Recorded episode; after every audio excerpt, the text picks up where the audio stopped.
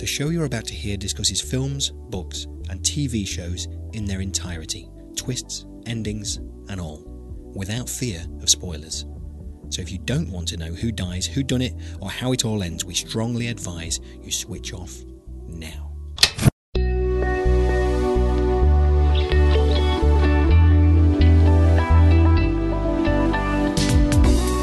Hello, I'm Paul Tyler, and welcome to Spoiler, the show which reviews movies, books, and TV shows in their entirety. This week, we've been watching the 1959 cross dressing comedy Some Like It Hot. And just another final warning we will be talking about the ending of the movie, we will ruin it for you. So if you haven't already seen Some Like It Hot, and to be fair, you've had over half a century to get round to it, go away, watch it now, then come back to us afterwards. Have they gone? Right, on with the show. Some Like It Hot is best described as a romantic screwball comedy. Billy Wilder's 1959 film stars Jack Lemmon and Tony Curtis, who dress as women when on the run from a mafia boss after witnessing a murder. We gotta get out of town. Maybe we should grow beards or We are getting out of town, but we're gonna shave. Shave? Shave. At a time like this, those guys got machine guns ready to blast our heads off. You want to shave? Shave our legs, stupid. Shave our legs? What? Hello, Mr. Poliakoff. I understand you're looking for a couple of girl musicians. Their characters, Joe and Jerry, hot foot it down to Florida as part of an all female band where they meet vocalist, ukulele player, and drunk Sugar Kane Kowalski. All the girls drink. It's just that I'm the one that gets caught. Story of my life. I always get the fuzzy end of the lollipop. The filming was a famously strained affair, with Marilyn Monroe forgetting the simplest of lines, taking over 40 attempts at some. Other times she refused to leave her trailer until she was in the right frame of mind, if at all. This frustrated Curtis and it affected his performance of some later takes. Billy Wilder was also unhappy, claiming that Monroe cost them half a million dollars in delays. Jack Lemmon was a little more forgiving, as he believed Marilyn simply couldn't go in front of the camera until she was absolutely ready. I want to thank you for covering up for me. You're a real pal. I, I just thought that us girls should stick together. Preview screenings of the film were mixed. In some, people walked out. In others, audience laughed so hard that important parts of dialogue were missed. So the film had to be reshot with Jack Lemmon playing the maracas, allowing time for the audience to recover. Osgood proposed to me. We're planning a June wedding. What are you talking about? You can't marry Osgood. Why not? He keeps marrying girls all the time. Uh, I, but, but you're not a girl, you're a guy. And why would a guy want to marry a guy? security. There can be no doubt of the widespread appreciation of this film, and it made a colossal amount of money. What may seem refreshing by today's pay inequality standards is that Marilyn Monroe received twice the gross percentage as Tony Curtis. I bet while we were talking, you made like a hundred thousand dollars. Could be. On their 100th anniversary, the American Film Institute voted Some Like It Hot the funniest film of all time. At number two was Tootsie, the film starring Dustin Hoffman, dressed as a woman. America, are you trying to tell us something? Later in the show, Andy is taking a closer look at the iconic final punchline of the movie and comparing it to some other famous movie quotes. And we'll also be revealing which classic movies the spoiler team secretly hates, one of which, without giving away any spoilers, is very much relevant to today's show. So now joining me as ever on our quest to give away those endings is a man who loves a list, Andy Goulding, and a woman who is never knowingly idle. It's Rachel Burnett. Hello. So um, this film, uh, when we when we first sat down to pick uh, the, the the films and books and things we we're gonna we're gonna go for, um, I didn't choose this one, and I don't think I would ever have chosen uh, this film. Uh, Some like it hot. Um, well, th- this just goes to show that democracy rules. Um, and so, uh, Rachel, Some like it hot. It's an old black and white movie. They don't make them like this anymore, and that's a good thing, right? I feel like I'm going to be on the defensive quite a bit today. um, actually, this wasn't my choice either. This was actually Andy's, but I went along with it because I do actually love it. Um, no, they don't make them like this anymore. It's not a great thing that they don't, but they couldn't make them like this anymore. It's very much of its time, and it had to have those people in it, and none of them are alive anymore. So no, they don't make them like this anymore, and you know that's fine. But it's a shame that you and Andy don't seem to like it. So we'll see. See yeah, what you yeah. say. Well, yeah, we'll see. We'll see. Let's not. Let's not get too hasty. Let's not get too hasty. Um, okay. Well, let's add a bit of balance here. Andy, um, you love this film, don't you? Um, well, I'm afraid, Paul, some like it not. Oh, yeah, I've been dear. sitting on Right, that line Andy. all week. Andy, Andy, I'm going to give you a yellow card for that line. Okay. Any more of that business, and you're off. I think that makes makes your argument null and void. Yeah, I, I really can't stand this film. Uh, I'm really, but I'm really fascinated by by the fact that the only two people in the world who don't seem to like this film are me and Cary Grant. I just don't understand why people love it so much. But I'm not I'm not angry about this. Uh, I just want to know why all these people think it, it's such such a great film, and I've watched it again and again. Trying, I mean, it's two hours long, and I've watched it four times trying to understand this. I've wasted an entire working day trying to comprehend what is so special about this film, and I'm still lost. So It does beat work though, doesn't it? I mean, I, you know, if you you know, you'd rather dig a hole or watch this four times in a row. um, where's the shovel? Um, but but and you know, we, it's funny. I mean, let, let's look at the castings. We like we like to look at the cast. Obviously, uh, Marilyn Monroe. Now this this film actually reminded me. That Marilyn Monroe was a film star. I think I've only really sort of grown up with her because of the obviously the big age difference, uh, of, of, of just knowing her as an enigma. Really, I suppose you know of a, of a superstar, the the, the the the subject of Elton John songs.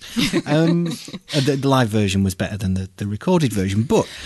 So when did you first become aware of her? Then you know because obviously you're you're, you're a passionate Marilyn fan, aren't you? I am indeed. Um, strangely enough, it's um, a mirror that my my auntie had in her bathroom had Marilyn sort of superimposed on it.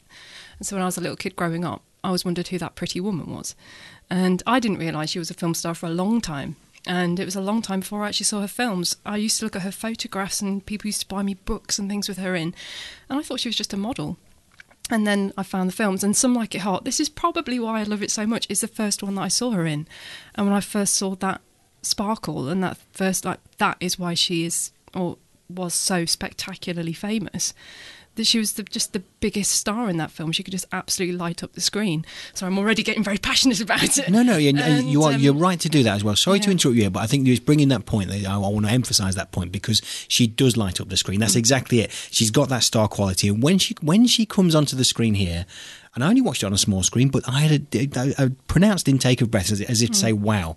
You know that that it's just what a screen presence. Oh, She's just just incredible. She oozes Mm. onto the screen, uh, which which is why she she was there of all the fuss, and we'll, we'll get on to a bit later on. I think about the fuss, you know, because there have been documentaries made about the making of this film, let alone the actual film itself, and and the, and the reason why an entire country uh, think it's uh, it's the it's the greatest ever comedy.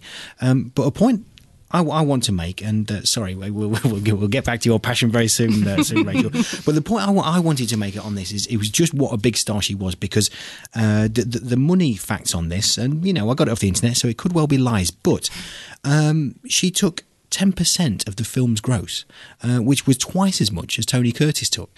Um, and you, if you compare that to uh, to today, uh, I think that there are some uh, figures knocking about. And again, you know, you, we take this with a pinch of salt.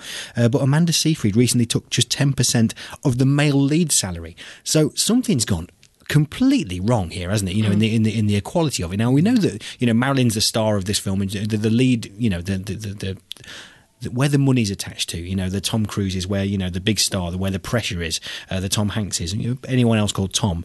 Um, uh, uh, you know, we- uh, you understand because they do carry the can, they do carry a certain amount of weight on that. And this is obviously Marilyn's job uh, to sell the film, you know, is why she's so big in the poster and all that kind of thing. Uh, but something has gone hor- horrifically wrong in the in the pay equality of this, hasn't it? She absolutely is the money in this film, and for me, she's the heart of it, and it would not be anything like the film it is without her in it. So she completely deserves the money that she took for it. But you're right. I mean, it's a shame, really, that these days it seems to have gone the opposite way, and I don't really understand why. Although I'd, I don't know, hazard a guess. There's just female stars aren't like that anymore. There isn't a big star that comes on the screen and lights it up for me. Um, there's sort of a legendary quality to her, and an innocence that just doesn't. It isn't there anymore. Well, come in there, Andy, then, because you know obviously you don't like the the film. Yeah, a bit more detail on that in a little while. But Marilyn herself, I mean, you, you can't deny that, can you? Oh no, not at all. I've I've got nothing against Marilyn Monroe. She's uh, she's not one of my favourite actresses. Um, I haven't seen her in, in that much, but Uh, I I think she she definitely has that star quality, and so much so. I mean, in Some Like It Hot, she's she has a lot of screen time. Uh, I think the first film I ever saw her in was The Asphalt Jungle, where she has a very sort of small part as as a sort of mobster's girlfriend, and she's just fantastic in it. And I think I, I wish she'd had more parts to get her teeth into like that because as as she became this big icon, it became more about her looks and you know she was she was just the jello on springs as they say in this film So while we're, while we're on here, while we're in this in this area, then let's talk about some of the problems that, that became of this because I think it's, it's, it could be seen that she was awkward, but I, from what I can gather, it was very much an anxiety about uh, about being on screen and uh, remember well certainly remembering her lines in some cases.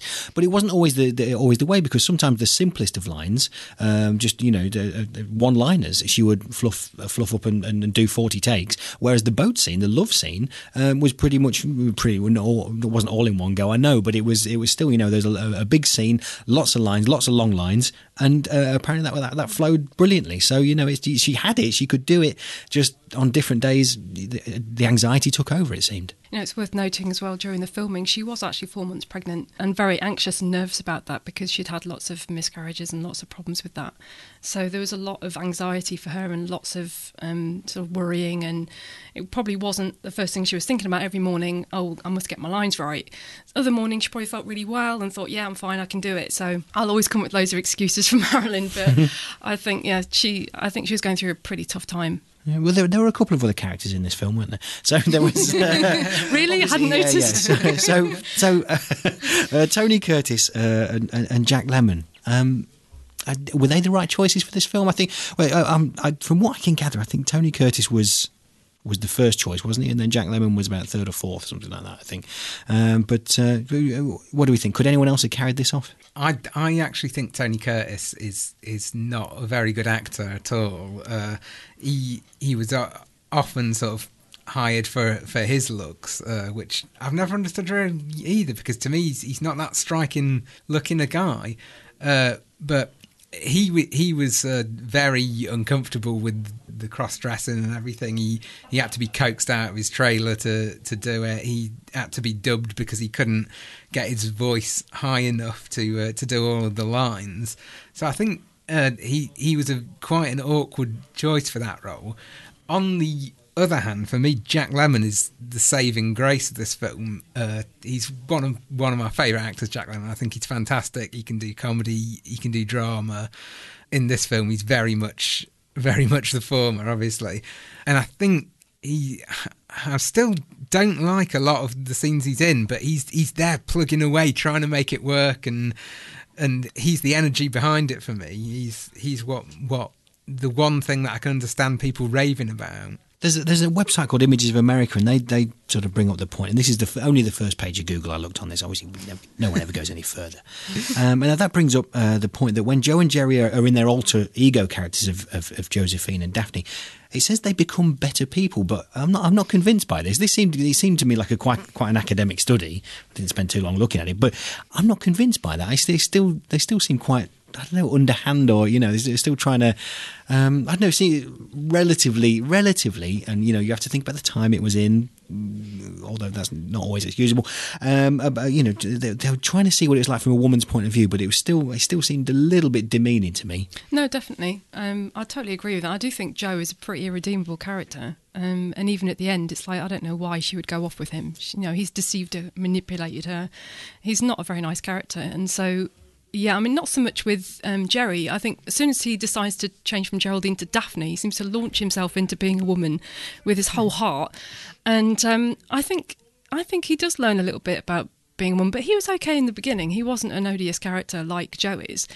We already know that Joe gambles and is awful to his friend. He's not a good friend. Um, but Jerry, for me, is a much much more likable character. So I suppose what I'd like to know right now is just what Andy thinks of the character of Junior yes. Uh, uh, just to, to, clarify, Junior is is the second alter ego of Tony Curtis's character, uh, who is a, millionaire. He poses as a millionaire with a yacht to try and woo Marilyn Monroe, and uh, in this role, Tony Curtis has opted to uh, play the character as a, a very annoying impression of Cary Grant. Look at all that silverware. Trophies. You know, skeet shooting, dog breeding, water polo. Water polo, isn't it terribly dangerous? I'll say I had two ponies drowned under me. When you hear it to start off with, you think, yeah, that's that's a fair go at an impression of Cary Grant. It's it's quite funny. But having made that choice to, to play the character with that voice, he then has to continue in. I mean, he's he doesn't spend a short amount of time in this character's role. He he is a he does have a lot of screen time as this character, and it's it's just hard to to focus on the dialogue or anything that's going on. Just with this grating over the top performance. Okay, so hold your thoughts there. Later, we'll be taking a closer look at some famous movie quotes and also revealing which films the spoiler team hate with an unhealthy passion. That's all after this short break. Now, making a podcast isn't expensive, but there are some costs we need to cover. And to be honest, it would also be nice to have a few quid to keep us supplied with coffee and cake. Carrot's my favourite, carrot cake. I know. So, if you're enjoying the show, you can help us out by visiting our webpage, spoilerpodcast.co.uk, clicking the donate button and giving whatever you think we're worth. Alternatively, if you're planning on buying anything from Amazon, you can do that via the links on our website and we'll get a few pennies each time. That's spoilerpodcast.co.uk. Or you can help us out for free and get yourself an audiobook of your choice into the bargain by signing up for a free 30 day trial with Audible via the link on our website. Audible have the world's largest selection of audiobooks, including The Secret Life of Marilyn Monroe by J. Randy Taraborrelli, which has got to be worth listening to for the author's name alone. We get a few quid each time someone signs up to our link, which will help keep our producer Johnny supplied with hair dye and fake tan. Now, back to the show. All right, girls, let's take it from the top. And put a little heat under it.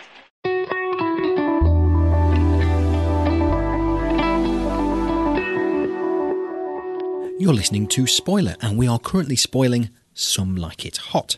Uh, and I think uh, if you've if you've listened to the program so far, you'll know that Rachel loves it. Andy, not so keen. Um, so going into this myself, I I wasn't exactly looking forward to it. Uh, I'll be honest. It's the prejudice of the old black and white. Um, now, Andy, I, I, suppose with your involvement in this program, I think um, that you know on those occasions we're going to give you the choice when democracy is going to have to come into play when we talk about future programs. Um, there's going to be a few. You, you, it's fair to say you like an old film, isn't it? I do, yes. Uh, I, am I'm glad you brought that up, Paul, because I don't want people to. I mean, it's the first old black and white classic that we've done. I don't want people to think I'm some sort of philistine who. Uh, well, no, you're quite the opposite, aren't just, you? Uh, who just despises them. And uh, quite apart from from anything, it's a it's a Billy Wilder film. Billy Wilder is one of my favourite directors. Uh, so I guess one thing that that irritates me slightly about Some Like It Hot is that it, it seems to overshadow so many better films that he made around around it. Uh, I mean, you made uh, Ace in the Hole, uh, Sunset Boulevard, The Apartment. They're all brilliant films. All of them, I think, would be in my top hundred films. And I can't just can't understand why it, it's this one flabby mess of a comedy that everyone loves so much. And they do, they do love it as well, don't they? I mean, you know, it got it's, it's number number one. Uh, uh, as we said in the intro, it's number one in the AFI, the American Film Industry's top uh, comedies, uh, uh, closely followed by Tootsie. So come on, you know what's what's going on, America. Uh, but I am a fan of Tootsie actually. So uh, it's not it's not drag comedy that I'm against either. you know, it's just obviously. It, wait, well, let's face it, it's Tony Curtis, isn't it? See, and I love the film, but even I can't stand him or the character. So, yeah. Yeah, but I, for me, there was a certain style. I haven't watched a film like this.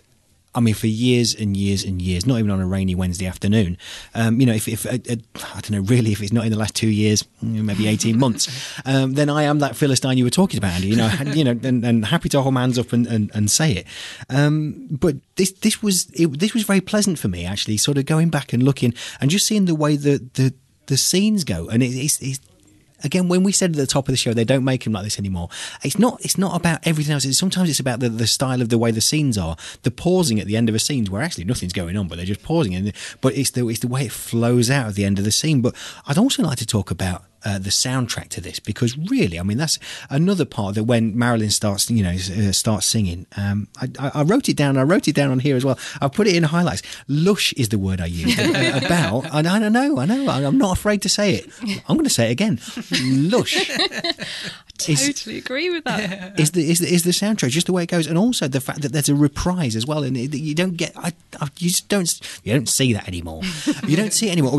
And, and w- a reprise, when I talk about a reprise, and I don't know if I'm using the right terminology here, Rachel. You're the musician amongst the group, where where the the music carries on and, and flows through, so you know it builds into the next scene. So uh, at the end of uh, I Want to Be Loved by You, then you know the the score follows it and, and builds into the next scene. Um, so you know Wilder's obviously got that that that talent there, isn't it? You know, but but also it's, it's something of that era um, that that really stuck out to me, and it sort of seems a shame that maybe I don't know, maybe a modern day musical should really you know sort of pick up on.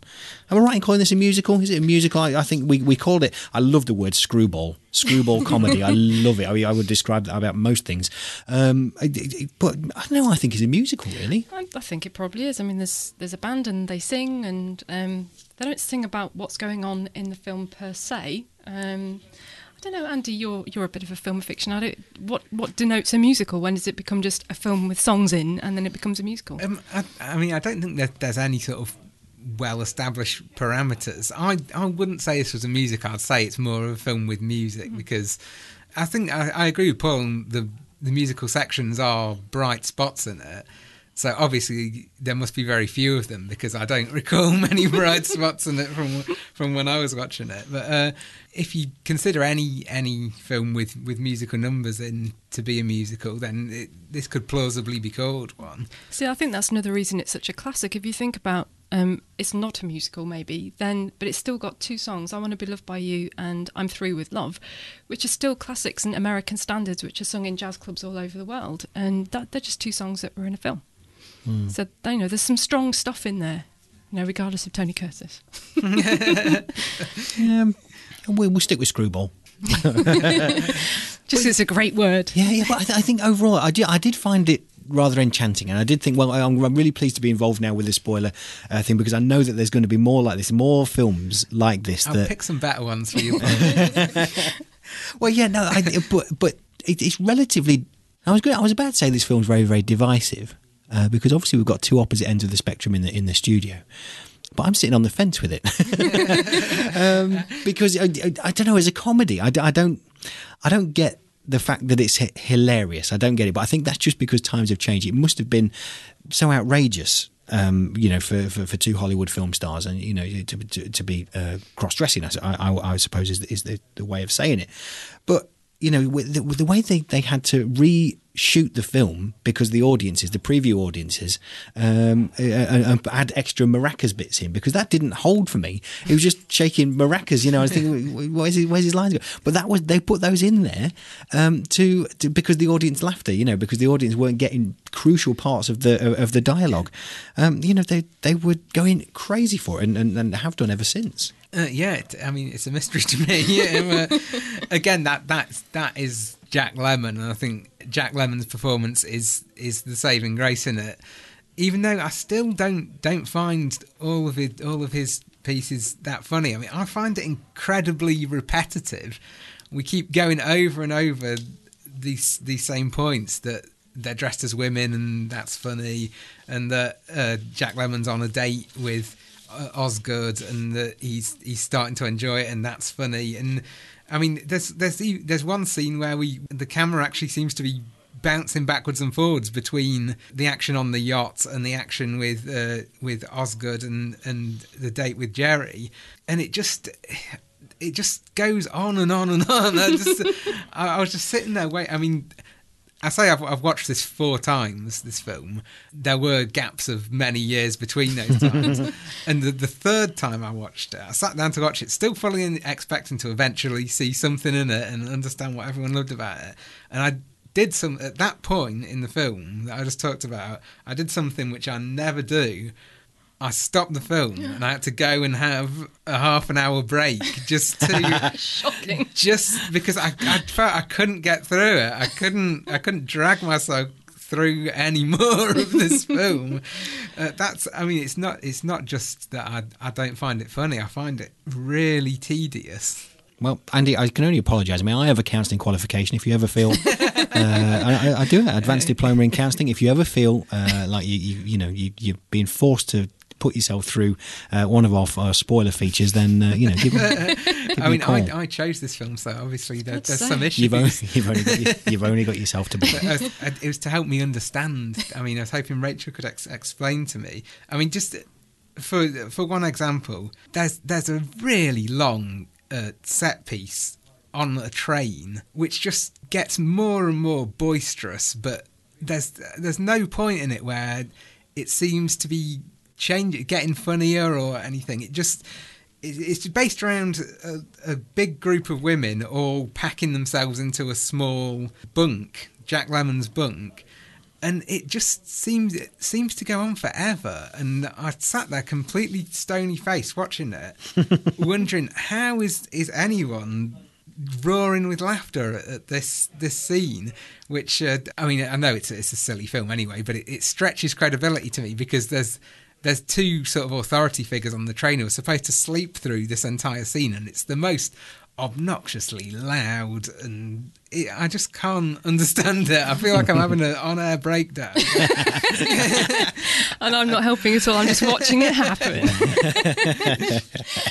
but what did you think of that scene? No, see, I really like that. What I really like about that scene as a woman watching that scene is that these women are not behaving as they're meant to in in films like that? They're meant to be all genteel and just walking along. And they're boisterous and they're having fun and they're being silly and they're drinking when they shouldn't be drinking and being daft and putting ice cubes down somebody's top. And you know I really like that. I like the fact they're a bit naughty. And when as I was growing up as a teenager I thought oh, this is great. Black and white films have normally got all buttoned up and you know these girls are just having a really good time. They're just like me. And I really like that. I thought that was great. Yeah yeah I, I agree with you there it's it's good to see that that sort of freedom. But I think that point is could be made in a, in a shorter period of time. In the meantime, I'm going to go and hide the ice cubes. Right. okay, let's move. Let's, let's move on. So we've heard now. I think we've got to gauge just how much Andy hates. and, and, the word hate here is, is, is relevant there. Uh, some like it hot. So uh, we uh, we've spent a bit of time uh, thinking individually, and we're now going to bring it around the table uh, as to films that we hate. Uh, who are we going to go for first? Andy, your name's first in the alphabet, so Rachel. uh, okay, yeah, you come on, knock, knock us with some that, that, that you think maybe other people would like that, that you. Well, I think there's films that, as a girl of a certain age, I'm meant to like. I'm meant to really like Love Actually, and I'm meant to love Grease, and I hate them both with a passion, really? with a really strong passion. Especially Love Actually, which really? I, I hate Love Actually. Goes, oh, it's Richard Curtis. Oh, it's Richard Curtis. No, I absolutely despise it. no, the first time I saw it, I expected to just love it because I do like Richard Curtis films. I like Notting Hill, and you know he's great at writing romance. I thought, and um, and then I watched Love Actually with a group of girlfriends, and they were, oh, isn't it romantic? Oh, isn't it lovely? I was just sat there going, oh, what am I watching? I just wanted just one of the stories, and I don't want all the rest of them. It was just, oh no. And the more I watch it, and I do watch it, I'm like you. I look for it. I look. For, why do people love it? I must watch it again. And why I watch do we it do every this to time. I don't know, but I watch it every time it's on. Right, this time, this time it'll connect, and it it never has. I hate it. Okay. I've no idea what to say. it's funny but when you talk about that. You say you love Notting Hill. The, re- the reason the reason I roll my sleeves up, not beyond my elbows, is because of watching um, Hugh Grant walk through the rain in Notting Hill. oh dear, it's too much. Right, okay, uh, Andy. Well, obviously some like it out, but uh, I, I, would say uh, Forrest Gump is a is a film that that everyone seems to love, which I'm I've just never been particularly keen on. I think it's very heavy-handed, very. Uh, I think Tom Hanks's Oscar-winning performance in it is is too much. I don't I don't connect with that character. I think he's laying it on really thick. I think it again. It. I mean, I know it, it's an epic and it, it's meant to have those sort of proportions, but it the minute he starts running, I just have to go and have a lie down in a dark room. it's it's just uh, I can't sit through it. I quite I quite like Grease though. I, I struggle with this, you know. I struggle. I don't really hate much. I, I'm very much a very sit, sitting on the fence kind of character. um, but I, and the thing is also, I, I- the, the, I've, I've made a couple of uh, suggestions here, and I think probably these are very divisive films. Actually, you either love them or hate them. Um, but as with some like it hot, actually, I suppose I'd, I'd sit on the fence because I only God forgives. Have you seen Only God Forgives? Is the Ryan Gosling film. Now we went through a phase of watching everything Ryan Gosling did, almost back to back, because I'd not really heard of him before. I was quite late to the party with Ryan Gosling, but wow, look at that guy on screen, isn't he amazing? He's chewing it up, mm-hmm. fantastic, just like Tom Hardy. Now, I, I, you know, if a film comes out with him in it, whether I want to watch it or not, I'm going to, you know, just because he's got that star quality.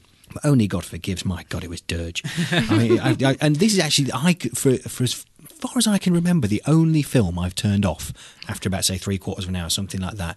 I could see that it was well lit. I could see that it was well filmed, but it was well lit, well filmed dirge. um, and I, I don't know. Something tells me. And when I was writing this today, when I was thinking about this today, I was thinking, well, do you know, I might go back to it. I watched the trailer and looked at it, and I thought, I might go back to it. I might go and have another look at it. Different circumstances can. No, probably won't. know. but the other one is the uh, Spring Breakers. Which has anyone around the table seen Spring Breakers? I, I, am not. I no, no, I don't. Um, now this film, I don't know. There, there'll be someone out there who's seen it, and I, I, I, I can't work out if. And you'll know the scene I'm talking about where they sing this Britney Spears song, and I just can't work out if it's sheer genius or a complete pile of trash. And trash is the right word. Um, and again, I don't, I don't know. I don't know. Maybe. But I'm seeing. I'm thinking both of those films I should go back and watch. Um, Well, but I've never, I've never seen either of those, but I, I've seen uh, films by both those direct directors, which everyone loved, which I hated. Harmony Korine, uh, Kids, which I thought was terrible at the time. That was that was a, a very big film, and uh, Drive. I Yeah. couldn't stand Drive. you Everyone are loved Drive. kidding me. I love Hate Drive. it. Absolutely hate it. Andy, we're going to fall out. right, okay. So this, this, is, this is what I said at the top of this feature about the, the word hate. It's not, it's not bringing me good vibes. we need to move on. So back now to some like it hot and the ending. Before we get to the uh, the brouhaha that's always built up around this ending, uh, our very own Andy Goulding has been looking at some other classic comedic lines.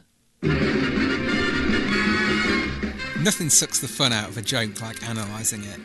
And yet, one of the most beloved gags in film history, Some Like It Hot's famous Nobody's Perfect climax, has been considered from almost every angle since it originally tickled audiences' ribs in 1959. Osgood, I'm gonna level with you. We can't get married at all. Why not? Well, in the first place, I'm not a natural blonde. Doesn't matter. I smoke. I smoke all the time. I don't care. Well, I have a terrible past. For three years now, I've been living with a saxophone player. I forgive you. I can never have children. We can adopt some. But you don't understand, Osgood. Uh, I'm a man. Well, nobody's perfect. For many critics, it represents a gloriously funny encapsulation of the moment human desperation reaches its extreme and the determination to hang on to elusive happiness negates all other concerns. While it is a well conceived final comedic flourish, I think the Nobody's Perfect scene has been overrated as a humorous exchange, sanctified by insistent repetition, when really it is as disposably chucklesome as one of Groucho Marx's one liners. In Preston Sturges' 1947 film The Sin of Harold Diddlebock, the newly unemployed and formerly teetotal Harold finds himself in a bar ordering his first drink. He's about to have his first drink. His first drink. Uh-huh. Well, drown my kittens. This is quite a moment. When the barman realizes he means not his first drink of the day, but his first drink ever, he replies, You arouse the artist in me. Herein lies a depiction of the untapped potential of the working class. The laughter stems from confounding our expectations of how both movie and real life barmen act, and challenging our prejudices about the limitations of those who serve us from behind counters. There is also a pleasing juxtaposition of Harold's potential descent into the barbaric primitivism of alcohol abuse, with the unlocking of the barman's prospective vocational ingenuity by way of the same ethically ambiguous key. Brian, the babe they call Brian. In Terry Jones's 1979 classic Monty Python's Life of Brian, Brian Cohen finds himself reluctantly adopted as the new messiah to a crowd of confused persistent worshippers. Addressing them en masse, Brian tells them, Look, you've got it all wrong. You don't need to follow me. You don't need to follow anybody! You've got to think for yourselves. You're all individuals. To which the crowd replies as one. Yes, we're all individuals. Brian tries again. You're all different. Yes, we are all different. At this point, a lone, downhearted voice sighs, I'm not. and the rest of the crowd replies. Here we see not only the contradictions of organised religion, but also an example of how dissenters to any widely accepted opinion end up disenfranchised as a result of their differences.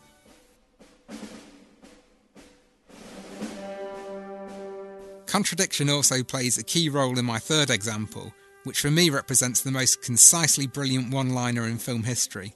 In Stanley Kubrick's 1964 satire Doctor Strangelove, a group of politicians and military men assemble at the Pentagon in an attempt to prevent the outbreak of a nuclear war.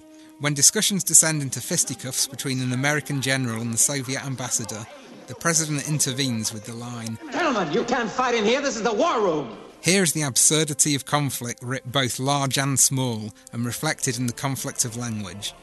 This beautifully constructed line epitomises the power of comedy, a genre so often belittled as frivolous and trivial, to examine the human condition, perhaps more incisively than any other.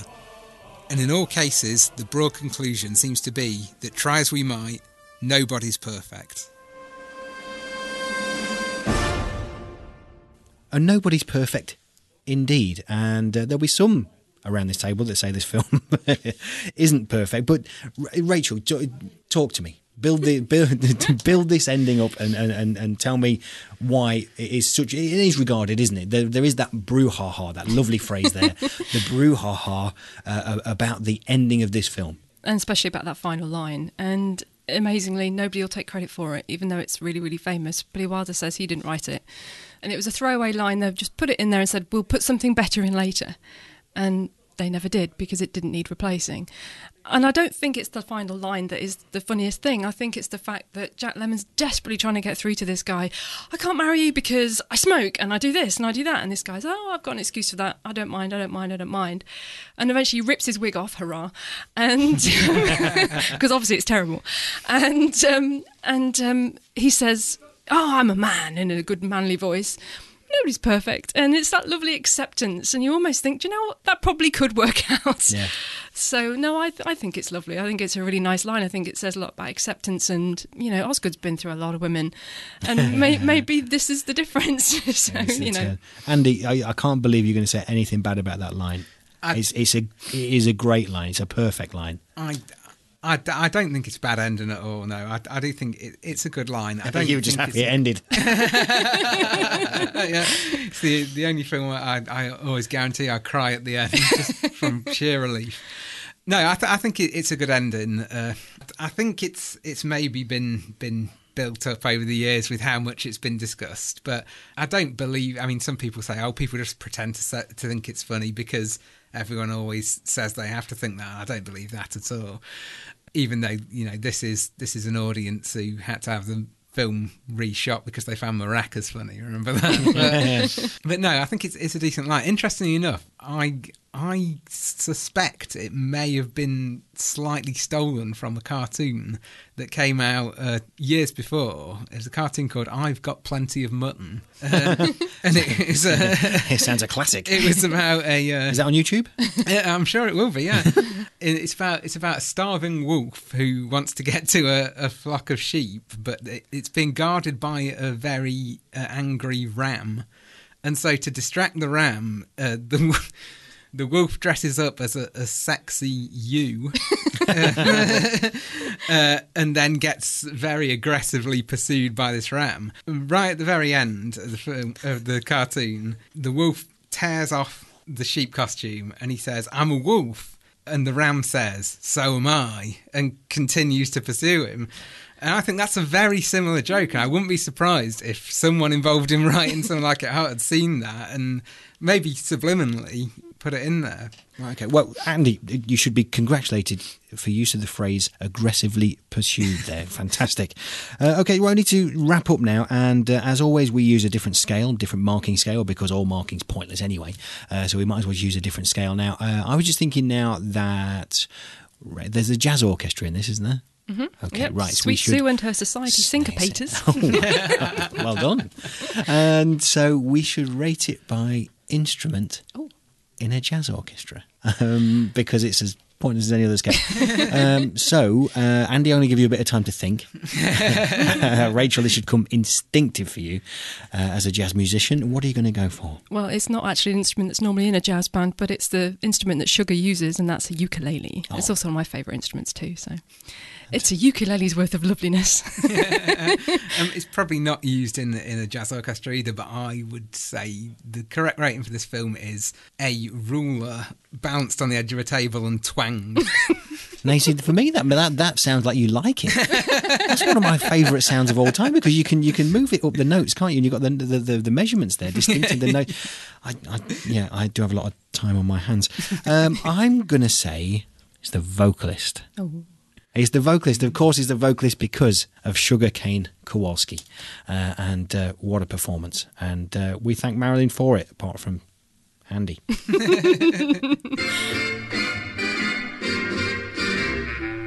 I wanna be loved by you, just you, nobody else but you. You've been listening to Spoiler, hosted by me, Paul Tyler, with Andy Goulding and Rachel Burnett. Music was composed by Aaron Butcher, and I played some synths on there too. If you've enjoyed the show and you would like to support us, you can go to our website, spoilerpodcast.co.uk. Click on the donate button and give us whatever you think we're worth. You can also sign up for a free 30 day trial with Audible and get yourself a free audiobook by going to spoilerpodcast.co.uk and clicking on the Audible trial banner on the left hand side. Alternatively, if you're planning on buying anything from Amazon, do it via the links on our website and we'll get a few pennies commission to keep us supplied with the coffee and cake. Or you can help us out simply by telling your friends about us, sharing links to our show, or writing a nice review on iTunes. Nobody else but you. Next time on Spoiler.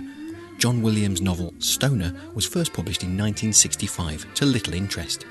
50 years on, it became a huge sleeper success. We'll be finding out why.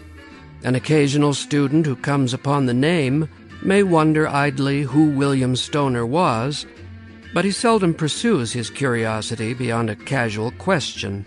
If you'd like to contact us about anything else, you can email hello at spoilerpodcast.co.uk. Find us on Twitter or Facebook and go to our website, spoilerpodcast.co.uk.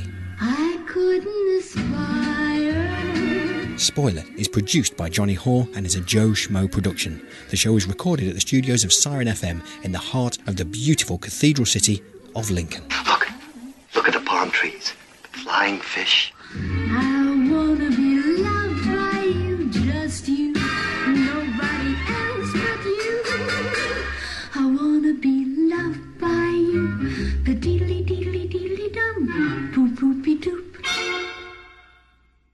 Some like it.